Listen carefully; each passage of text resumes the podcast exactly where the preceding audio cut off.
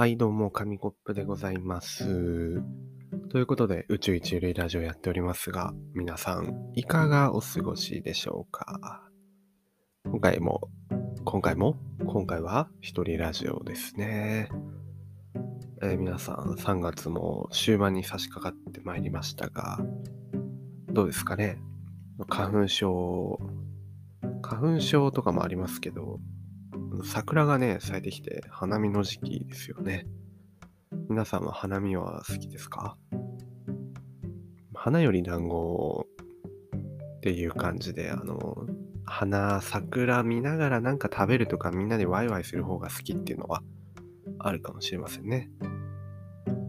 自分もバーベキューとかだったらいいかもしれないですね。桜の下でバーベキューとかは楽しそうですけど。普通に食べてワイワイする分にはなんかそこまで、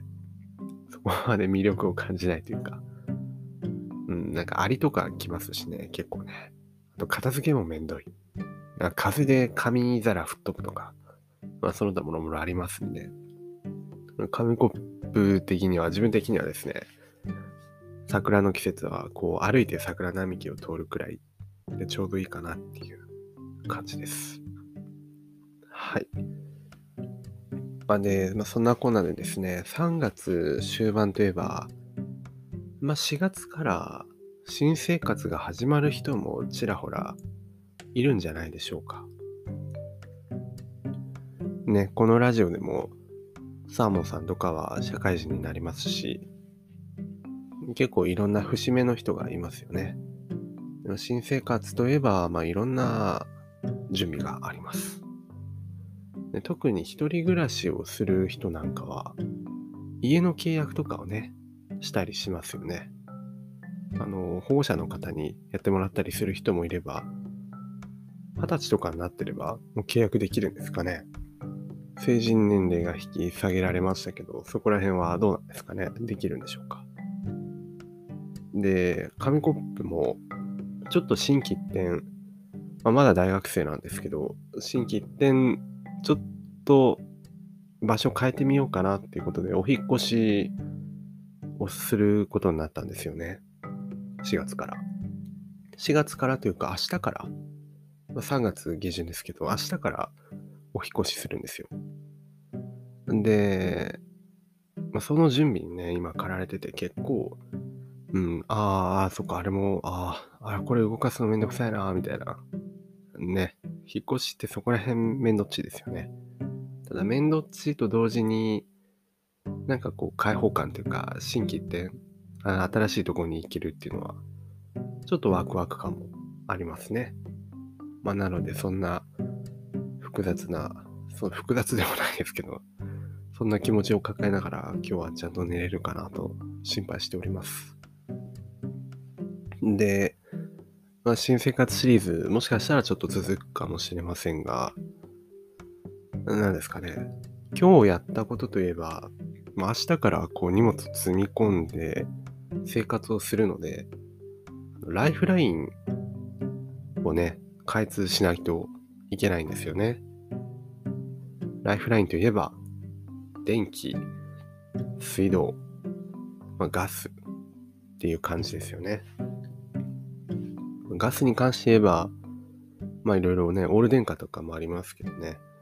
あの、自分のところはガス普通に開通してくださいということだったので、ガスです。あで、住んでるところが、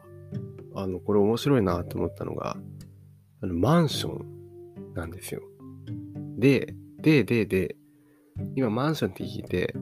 あ、紙コップこいつ、なんかいいとこ住んでんのか？調子乗りやがってみたいに思う人いるかもしれないんですけど、そういうわけじゃないんですよね。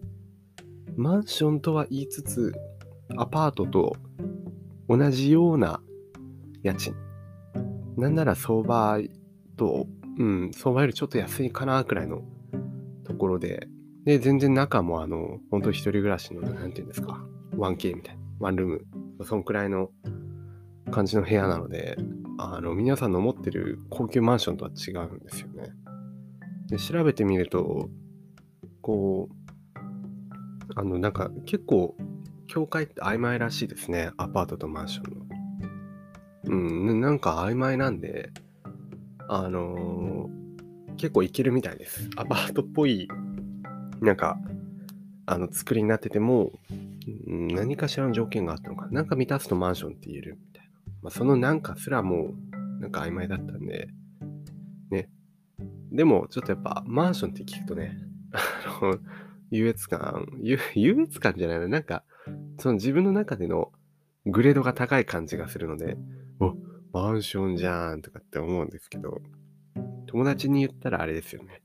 え、マンション住んでんの？って言って、あ、行ってみたい行ってみたいって入ったら、あれ？狭い。あれ？思ったより狭いみたいな風に思われちゃうので、まあ、アパートっていう風に言った方がいい気がしてきました。で、そのまあライフラインの開通に対してやっぱ電話を入れるんですけど、その時もね、あの、アパート、新しくあのアパートに引っ越すので、ちょっと開通したいんですけど、みたいな感じで言いましたね。マンションとは言いませんでした。ただ建物名聞かれるとまあマンションって言うんですけど。で、まあそんな感じで電話をしててですね、まあ水道は一番通りやすかったですね。あの電話が。地域のやっぱそれぞれの上下水道なので、まあまあまあまあそんなアクセスは殺到しませんね。次にガスも、まあ、地域のガスなので、そんなにアクセスは殺到してないです。すぐに出てくれました。ってなると、ってなるとやっぱりあの、電気ですよね。電気が全然つながらない。まあ大手のなんか会社とかなればなるほどそうですよね。カードの会社とかもそうですし、電気とかね、そういうお客様問い合わせセンターってやっぱ使う人が多ければほど全然つながらないんですよ。まあ、なんでこう電話をかけて10分、え10分は盛りました。5分くらいかな。5分くらい経って、まあこう気長に動画でも見ながら待ってたらつながったんですよ。で、普通にお話をして、開通したいんですけど、あ、わかりました。住所教えてください。名前教えてください。電話番号教えてください。みたいな感じになって、まあ、途中その流れてた動画を見て、さっきまで見てた動画が、なんかのあの不具合で流れちゃって、すごいちょっと恥ずかしかったんですけど、まあ、なんとか繋がって、で、一つね、あの、お、おっていうか、なんかすごい、ほっこりしたっていうかな、なん、なんて言うんですよ。なんて言うんでしょうね。あの、なんて言うのかわかんないですけど、名前を確認するときに、の、ちゃんと一文字ずつ確認してくれるんですよね。もうすごい丁寧で。で、カタカナの振り仮名と漢字の方を確認してくれるんですけど、その、確認の仕方がすごい面白かったっていうか、例えば、例えばこの紙コップの名前が、そうですね、ありふれた感じの、じゃあ佐藤とかにしますか？佐藤、佐藤神代とかにしましょう。あもし全国にいる佐藤神代さん、あの、聞いてたらすいません。あの、たまたま被っただけです。で佐藤神代さんだとしたら、え佐藤神代さんではお名前を確認させていただきますって言って、まあでもどうやって確認するんだろうなと思ったんですけど、さ、佐藤のさは、えっと、ってあの、さ、サメのさに、と、トナカイのと、う、牛のう、みたいな感じで、あの一文字ずつ確認してくれるんですよ。初めてでしたね。え、あ、そんなあるんだっていう。多分、あの、間違えないように、